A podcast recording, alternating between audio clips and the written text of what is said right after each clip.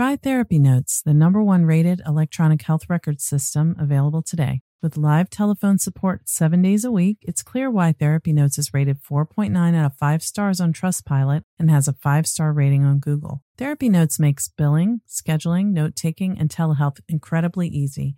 And now, for all you prescribers out there, Therapy Notes is proudly introducing ePrescribe.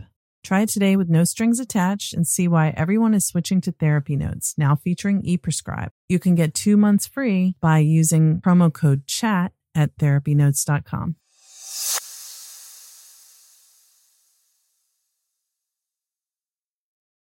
Trauma Therapist Network is a website to learn about trauma and how it shows up in our lives and to find a trauma therapist. Go to traumatherapistnetwork.com to find a trauma therapist near you today.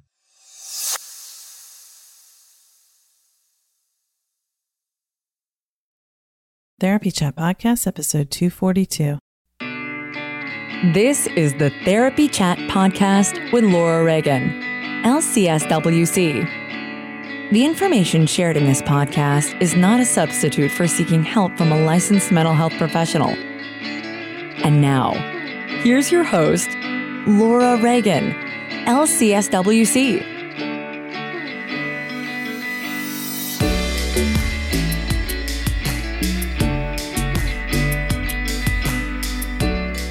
Today's episode is sponsored by Therapy Notes. Between writing notes, filing insurance claims, and scheduling with clients, it can be hard to stay organized. That's why I recommend Therapy Notes. Their easy to use platform lets you manage your practice securely and efficiently.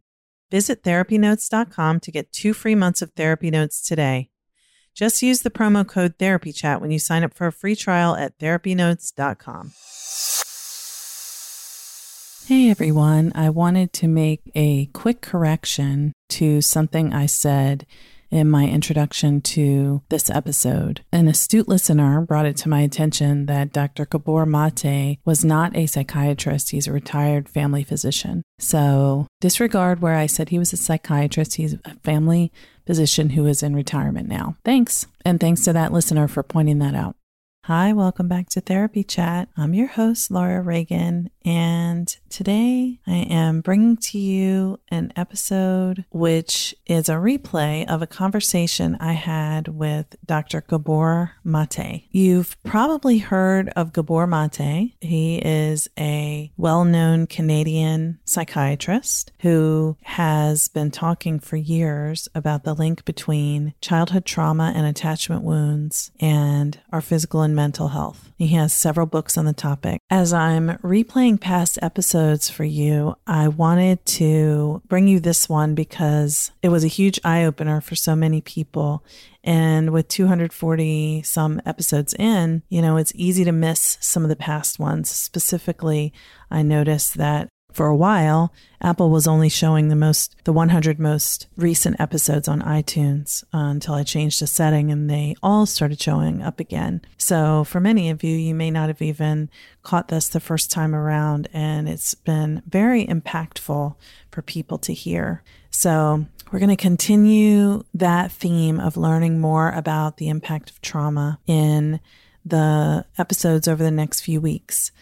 And while that's going on, I'm going to be practicing a lot of self care and trying to just rest and restore, although I'll still be doing my work with clients that I normally do day in and day out. And I'll see you on the flip side. So I hope you enjoy this episode.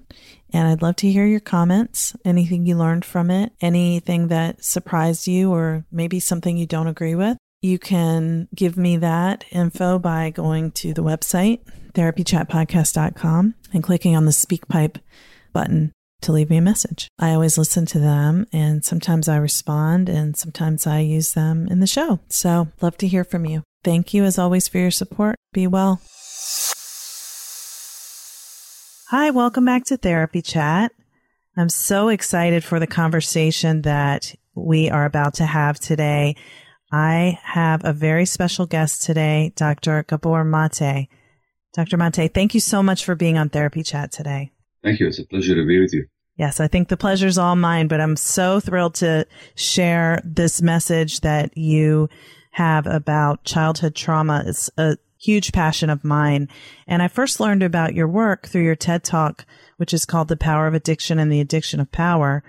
And in that, you connect addiction to the need for love and belonging that wasn't met, which is also a theme of many of your books, maybe all of your books. So, can you kind of tell us a little bit more about your books and your work? Sure. So, I live in Vancouver, British Columbia, Canada. I'm a medical doctor. I retired from clinical practice for a few years, but I'm busy teaching and traveling and speaking internationally, and I've written these four books. What I learned in uh, over three decades of medical work, which included a family practice, delivering a lot of babies, palliative care work, I was for seven years coordinator of a palliative care unit at Vancouver's largest hospital. And then I worked for 12 years in Vancouver's downtown east side, which you might say is ground zero for addictions in North America. We have more addicted people in a few square block radius than anywhere else in North America. Mm. And what I've learned uh, in all that work is that whatever malaise, affliction, disease, mental illness, addictive patterns, diagnoses people have, the common denominator for most of the clinical problems that people face, whether in physical or mental illness, is childhood experience, childhood emotional loss, and in many cases, overt childhood trauma. And that those early experiences shape our personalities, how we relate to the world, our physiology, and particularly the physiology of our brains. And so therefore, in trying to deal with uh, a problem like addiction or say ADHD, which, which I've been diagnosed myself, or depression, or um, for that matter, rheumatoid arthritis or scleroderma or cancer or any chronic condition. It's not enough to look at the physiology. We also have to look at the interaction of physiology and the person's emotional experience in life, beginning from within the womb, actually. That would be in a nutshell uh, what, what, my message has been and what, my, and, and what I've learned. It's so powerful because what you're saying is that we can totally change the way we look at disease as something that can be really preventable if we would address childhood trauma. Yes. If you look at the vast literature on uh, addiction, for example, it's completely clear that addiction is rooted in childhood emotional loss and trauma. Now, we'll have to discuss what trauma is because people have very rigid or limited ideas, understanding of what trauma is. But yes, if we understood that addiction is rooted in childhood trauma, which is conditioned by social and economic and cultural factors as well. But if we understood that, we'd have a very different approach to the prevention of addiction and also to the treatment of it. But in my book on addiction, which is entitled In the Realm of Hungry Ghosts, Close Encounters with Addiction, in my appendix on prevention, I say that the prevention of addiction needs to begin at the very first prenatal visit. Wow. So is it possible to explain here what how that would start right there at that first prenatal visit? Yes. So there's uh, again a vast body of research information now that shows that stresses on the pregnant woman are transmitted to the child, to the to the embryo, to the fetus, to the developing child, and that those stresses affect the development of the child's brain and predict for increased risk of learning difficulties, ADHD, and addiction later on in the child. So when you stress pregnant women, they'll have high levels of stress hormones, or pregnant animals in the laboratory for that matter, and they'll have high levels of stress hormones. Those stress hormones, of course, are infused into the infant through the placenta, and those have an impact on the child's brain development, a negative impact. So that you, if you say stress pregnant animals in a laboratory, their offspring as adults will be more, li- more likely to soothe themselves with cocaine and alcohol when that's provided to them. We also know that um, mothers who are stressed during pregnancy, their infants after birth and long after birth will have abnormal levels of stress hormones and those affect brain development. In other words, it, it's it's necessary to look at the very beginnings of human life to understand what happens to human beings later on. Which, incidentally, is not all that controversial when you think about it. If you're growing plants in your backyard, uh, if you wanted healthy adult plants, you make sure that they have the seed is planted in the best possible soil and receive the best possible nutrition and irrigation and sunlight and whatever tending it requires. So why would it be surprising that human beings are the same way? Human beings are also implanted. The seed is implanted in a, in a uterus, just as a seed is implanted in the earth. Why is it strange to, to recognize that the conditions in that environment will have a huge impact on how that organism develops? It's just straightforward biology. Yes, it's really so obvious. And for some reason, we just ignore that reality and slowly say, oh, so what we eat and what we, you know, the chemicals in the air and the stress and all those things affect the developing baby. That's strange. Well, you see, all that's true. So that women who grow up in polluted areas, their children will have more learning problems in schools. Uh, and we know that from studies, for example, in New York City. But of course, it's not just the physical environment that affects the physiology of the infant. It's also the emotional environment because the, in the placenta, again, the mother's physiology becomes the child's physiology. Mother is stressed, the infant is stressed. And that continues even after birth. For example, we know from many studies that the more stressed the parents are, the more likely the child is to have asthma. So stressed mm-hmm. parents, and the, and the more stressed the parents are, the more likely the child may require more medications or hospitalization for their asthma. Now we know this. It's not controversial. It's been published over and over and over again. Or, for example, a study last year in the U.S. showed that the more episodes of racism a black woman experiences, the greater her risk of asthma. In other words, there's a real connection between our emotional lives and our physiology. And that's straightforward as well. There's pure science, nothing controversial about it. It's only that we don't draw those conclusions. When I say we, the medical profession and, and, and society in general does not make those connections. Scientifically, the connections are obvious and straightforward and easily explainable. The problem is we separate the mind from the body, we separate the individual from the environment, and then we and then we have no real explanation for why people are getting sick. Why, for example, the increasing epidemic of asthma in our society, uh, or the increasing epidemic of ADHD, or the increasing uh, rise in, in, in, in addictions and so on. But if we get that people's emotional lives from conception onwards affects their physiology, and that people's emotional lives occur in a context of family, neighborhood, community, society as a whole, economics, culture, politics, then in order to understand human illness, dysfunction, mental problems, we have to look at the larger picture and make all these connections. That's so true. And I think people often overlook living in poverty as a an intense stressor on its own. You know, even if it's not a violent community, you know, people look at poverty and violence as going hand in hand in cities, but people who live in poverty and there's not violence, it's still traumatic. Well, it's traumatic depending where you are. Certainly in our society, it's traumatic for a whole lot of reasons. But there's, again, tremendous amount, of research that shows that when people are in poverty, they're much more stressed. So it's not the, the, the, the deprivation per se, unless it's extreme, that causes the problems. It's the stress of living in a society where poverty is um, is almost a sin, and mm. people don't have the social cohesion to pull together and work together and support one another, and where success is celebrated as being a marker of human value. In a society like that, poverty is very stressful, and it's the stress then that affects the child's brain development. So there's many, many studies that show the negative impact of poverty on learning capacity, on uh, uh, emotional regulation, on, on, on, on behavior, and on mental illness. But poverty is only one particular stress. And in our society, there are many, many stresses that, that affect people who don't live in poverty. And these people also suffer. Absolutely.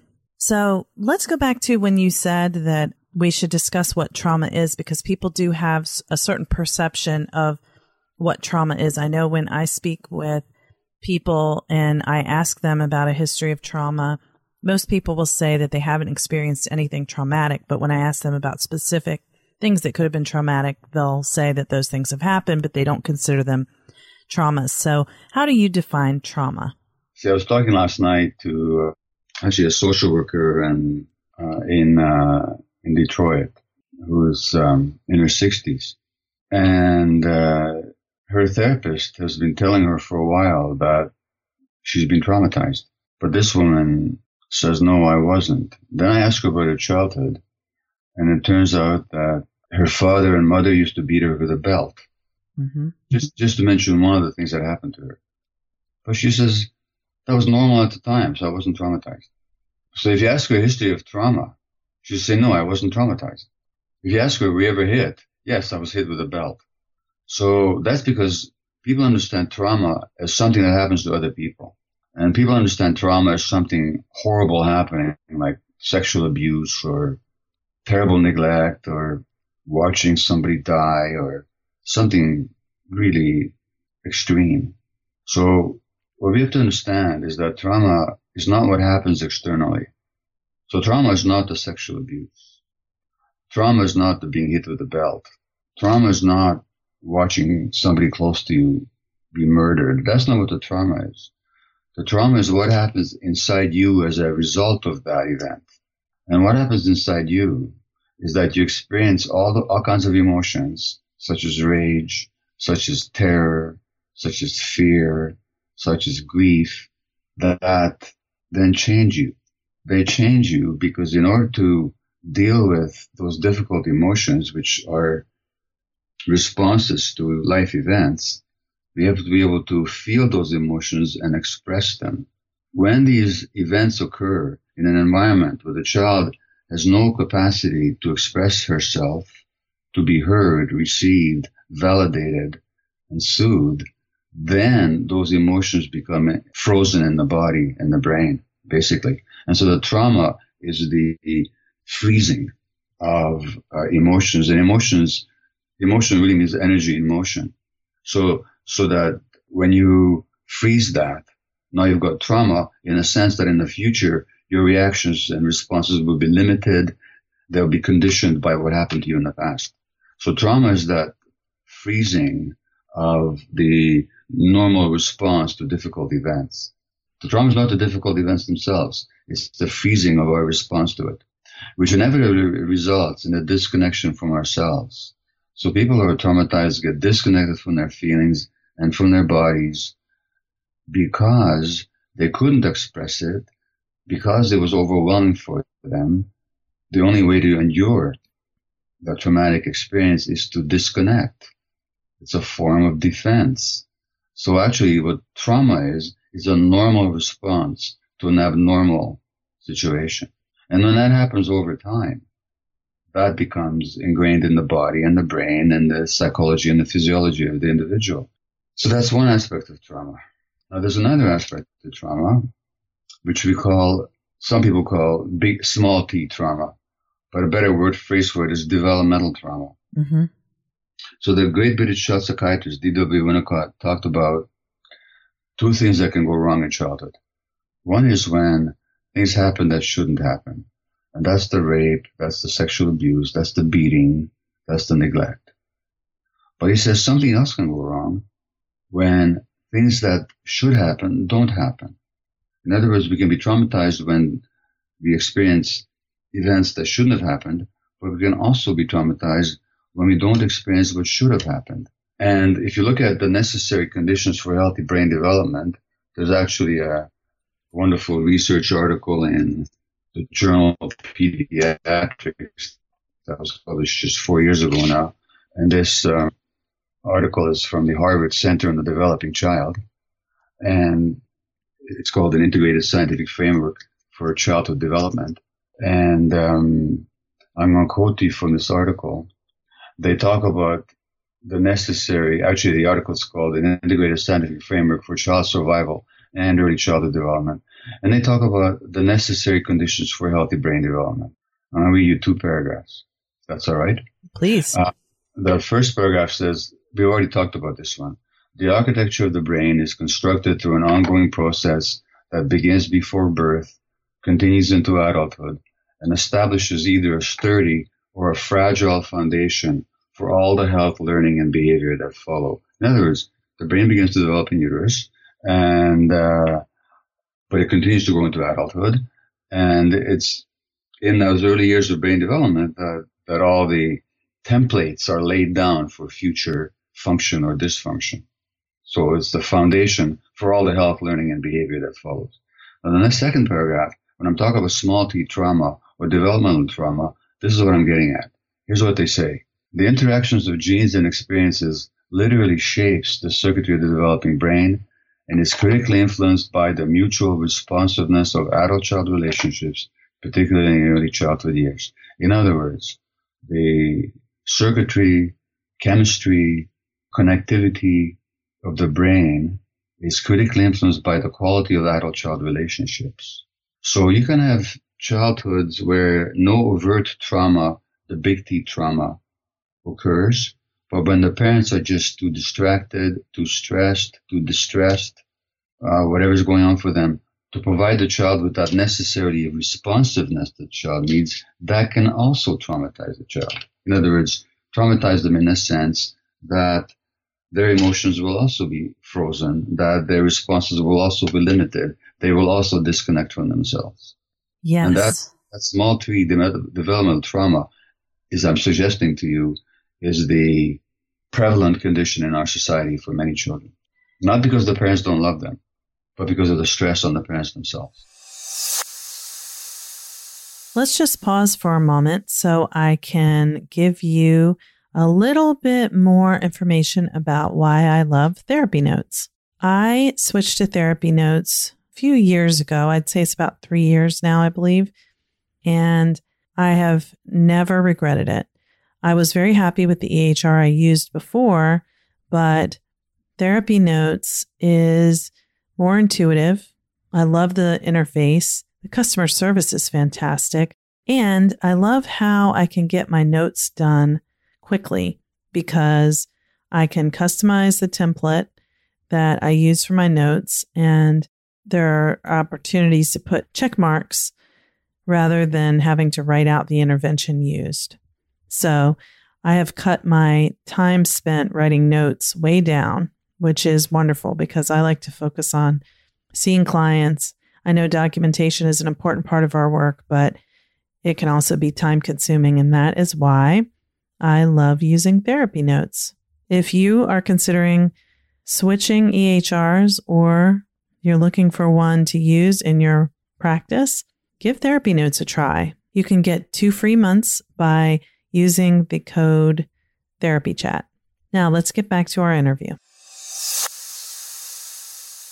Yes. And when you talk to someone about that and what their childhood was like and how responsive their parents were, I often notice that people respond in a way where they defend the parent, saying, I was loved. My parents loved yeah. me. And you talk about that in, I'm sure, all of your books, but I definitely noticed it in When the Body Says No. That was a consistent theme. Well, the answer certainly is. And when the body says no is about the relationship of physical illness to emotional stressors. So again, rheumatoid arthritis, cancer, lupus, uh, uh, scleroderma, colitis, Crohn's disease, multiple sclerosis, ALS. These are all responses to childhood emotional loss. And uh, when your clients tell you, or people tell you, my parents loved me. It's true, the parents love them. But we're not questioning whether the parents love them or not. We're questioning how responsive were the parents able to be given their own stresses to the child.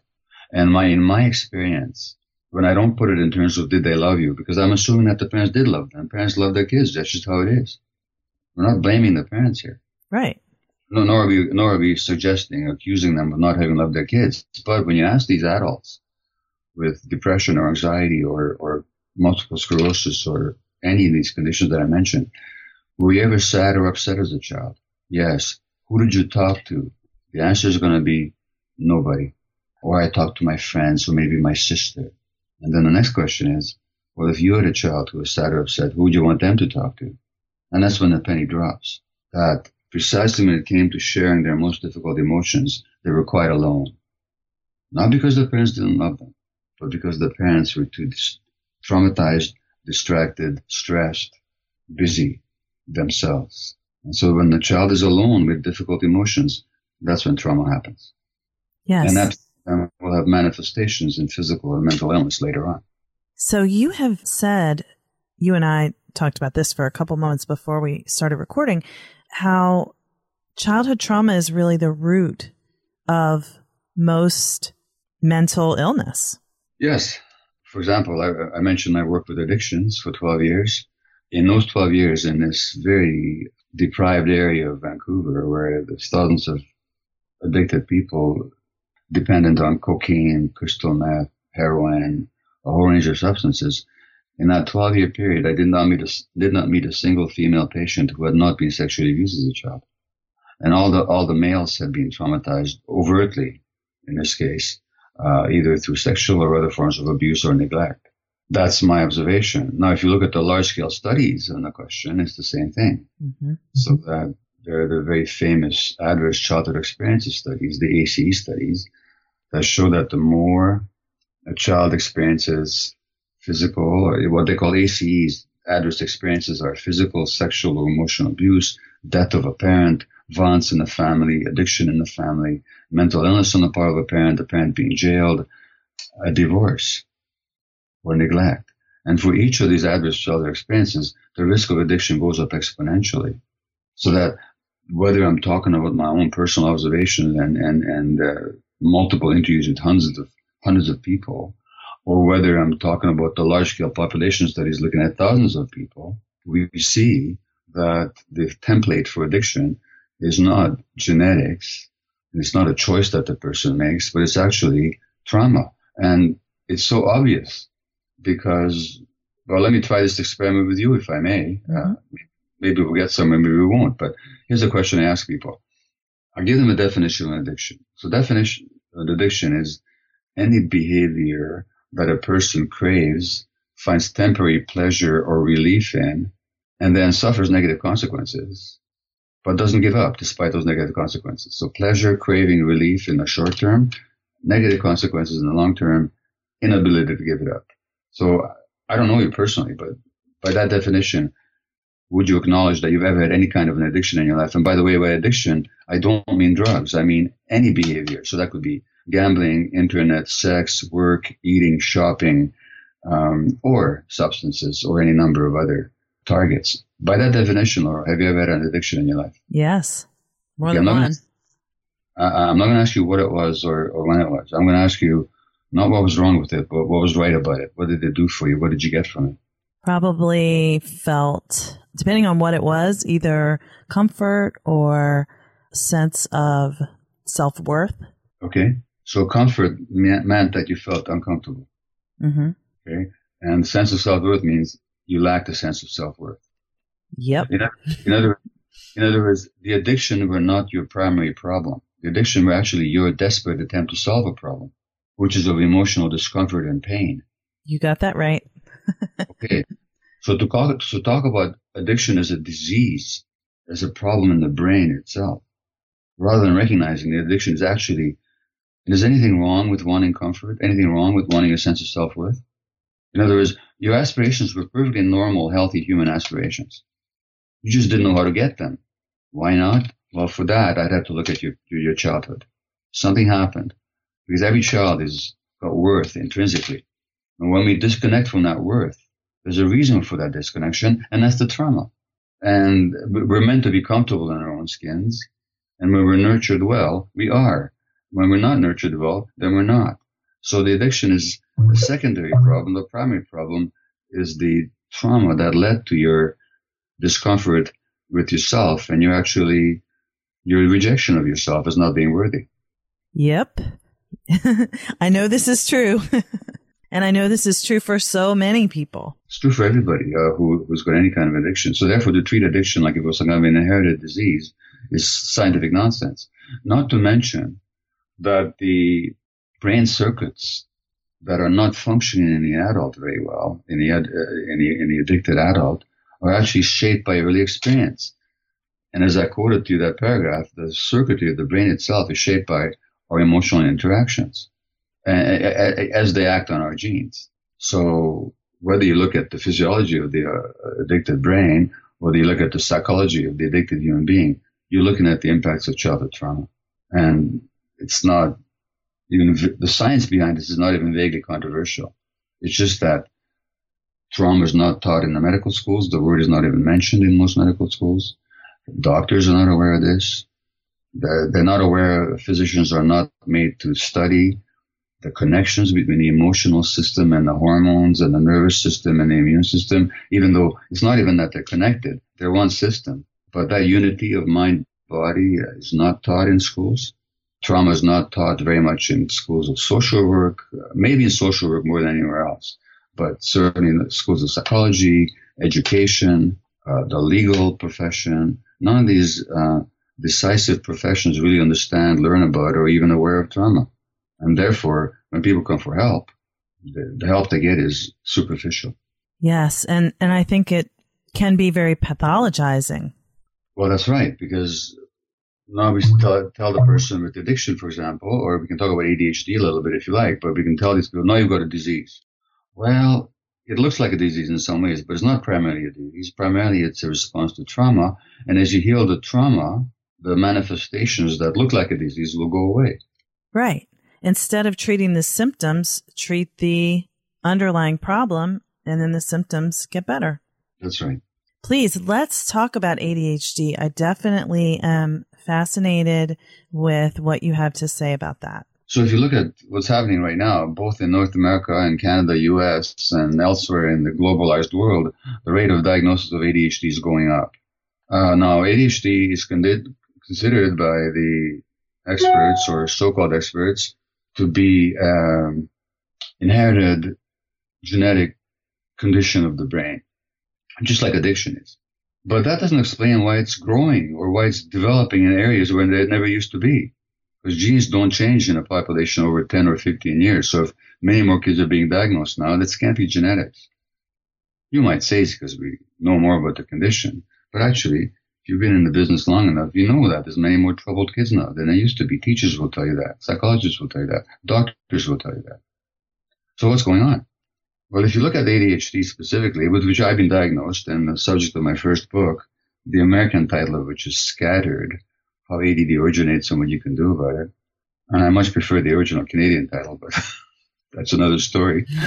uh, the, uh, the, um, the hallmark of ADD is what? It's a tuning out. It's an absent-mindedness, which creates a lot of problems in life, as it has for me. Now, tuning out, and we talked about this earlier, is a normal human capacity. And why do we have the capacity? What was your answer to that? Because we can't tolerate our emotions. Because there's something that we can't tolerate of our emotional state at that time. In other words, when we're stressed. So tuning out is a normal human response to an abnormal situation. Now, if I were to stress you right now, you know, there's things you could do. You could just hang up on me. You could escape, in other words, right? Mm-hmm. Or you could fight back and just tell me to back off. And if you couldn't escape for some reason or couldn't fight back, you have another option yet, which is just get some help. This guy's bothering me. Help me, please. But if help wasn't available, if you couldn't escape or fight back, then you might tune out. You, not you would, by the way. The brain does this automatically. So let's take the situation of a child like myself, a Jewish infant under Nazi occupation in Budapest in 1944, which is the story of my life. My mother is grieved because of the death of her parents in Auschwitz. She is terrorized because we may be deported and killed any time. And she is in a state of terrible anxiety because her husband is away in forced labor and he, she doesn't know if he's dead or alive. Now, when the mother is stressed, as I said earlier, the baby's stressed. What could I do about that stress? Fight back, escape, ask for help? No. What my brain did it is it tuned out. But when did the brain tune out? When the brain was developing. So the tuning out, the tuning out becomes programmed into the brain. It's kind of the default setting. And the dopamine circuits that require, that, that are there for motivation and attention don't develop properly because again, the brain develops in interaction with the environment. So if we're looking at the preponderance of ADHD now, it's not because parents are not doing their best. It's not because parents don't love their kids, but because parents are so stressed and therefore kids are so stressed in our modern society. Of course, more and more kids are having ADHD. What else would we expect? It's very straightforward. But again, the the treatment industry and the experts um, see it purely as a biological brain disease, and therefore the only answer we have for it is medications, which, by the way, I've taken, and I've, as a doctor, I prescribe them. I'm not against them, but they're not the answer. The answer is to look at the environment in which children are raised. And um, if a child comes to me with ADD, it's not the child I want to work on. I want to work on the family environment so that the less stress there is, the more the, the ADD can actually abate. And the same with adults, of course. So it's a it's a developmental rather than a disease model, which calls for a different set of uh, solutions. Thank you for explaining that, and you know what, and for sharing your story. You know, you talk about how your mother was just unable to attend to your emotional needs. She couldn't. It's not that she didn't want to. That's right.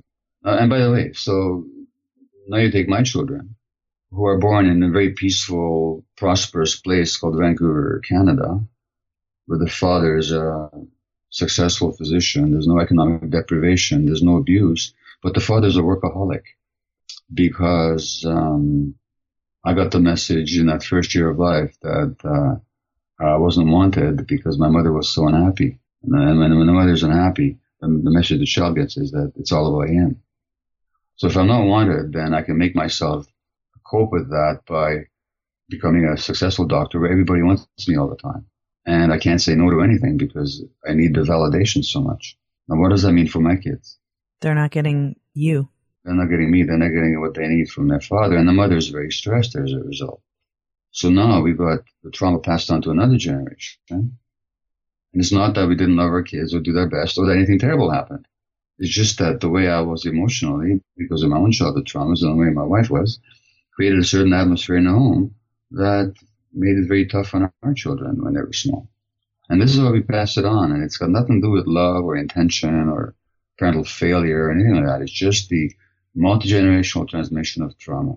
I'm so glad you said that phrase because I was going to ask you about that next because we're hearing a lot recently about genetic differences in, in, for example, children whose parents were Holocaust survivors, finding differences in their DNA. And I, I interpret the way that people. No, sorry to interrupt.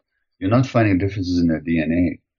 You're finding differences in how that DNA is activated or not activated. In other words, mm. the genes are the same, but the activation or the unactivation of the genes, that's what's passed on uh, from one generation to the next. So that's called epigenetics.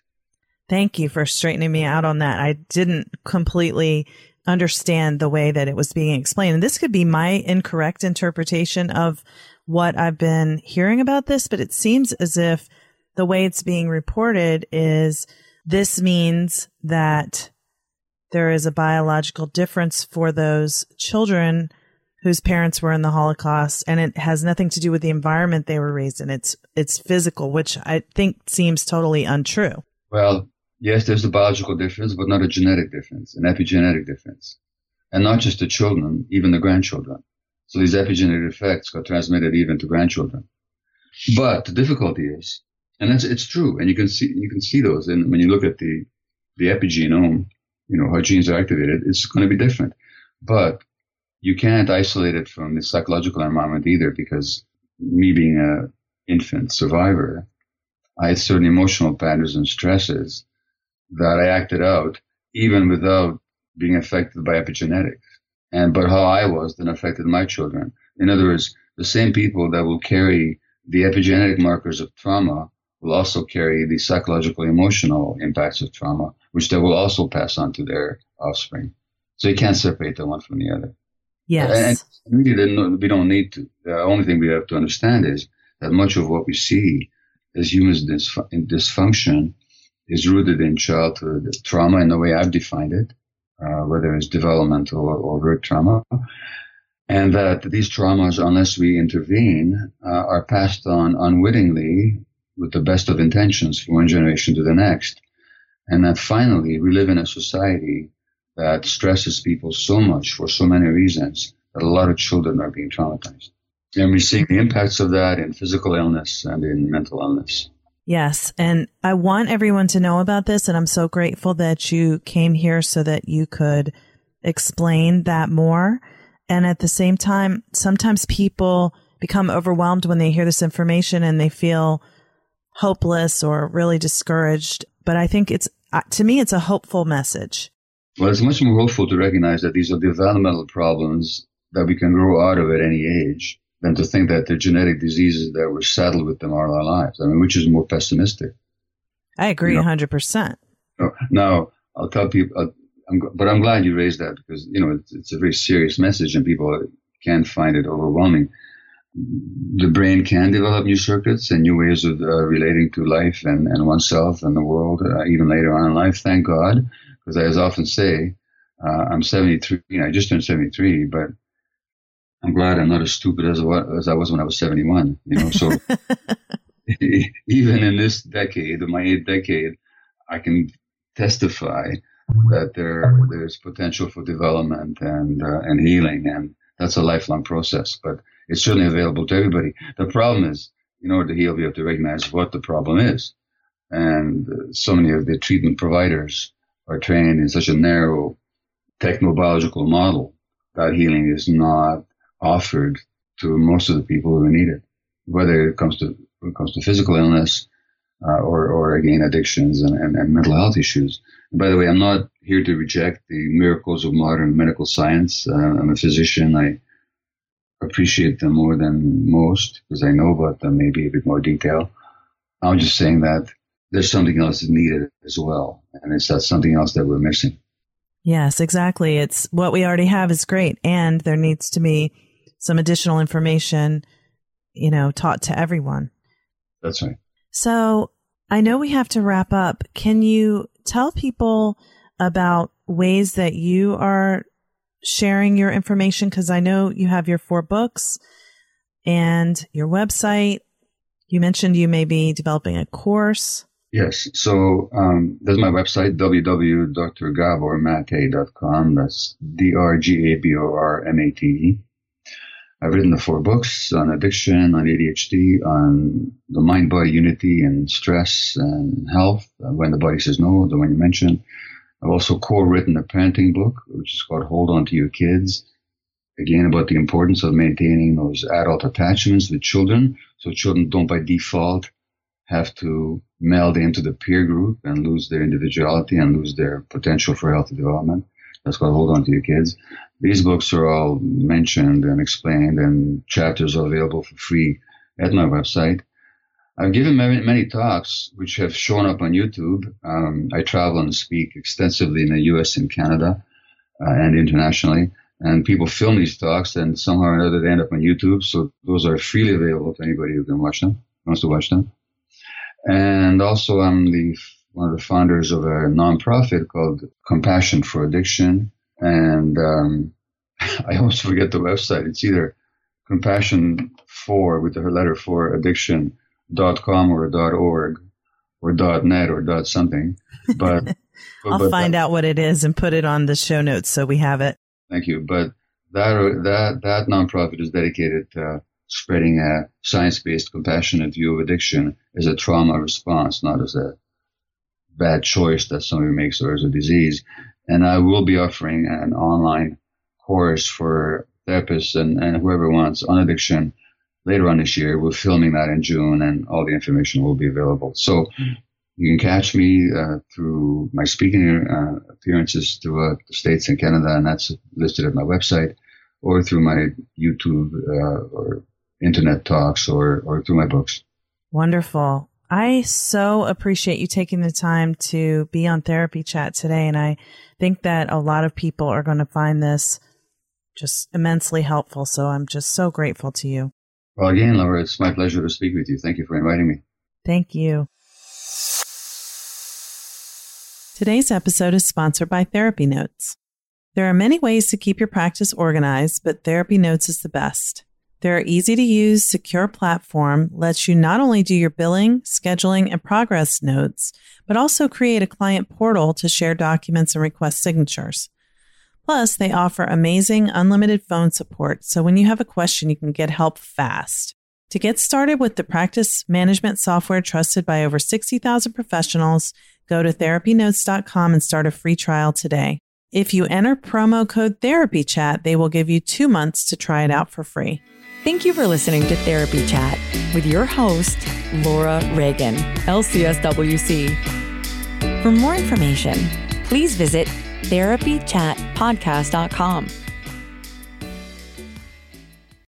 Try Therapy Notes, the number one rated electronic health record system available today. With live telephone support seven days a week, it's clear why Therapy Notes is rated 4.9 out of 5 stars on Trustpilot and has a 5 star rating on Google. Therapy Notes makes billing, scheduling, note taking, and telehealth incredibly easy.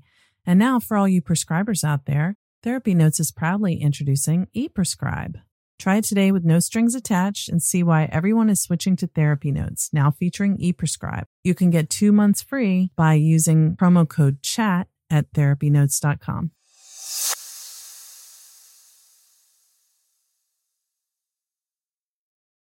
Trauma Therapist Network is a website to learn about trauma and how it shows up in our lives and to find a trauma therapist. Go to traumatherapistnetwork.com to find a trauma therapist near you today.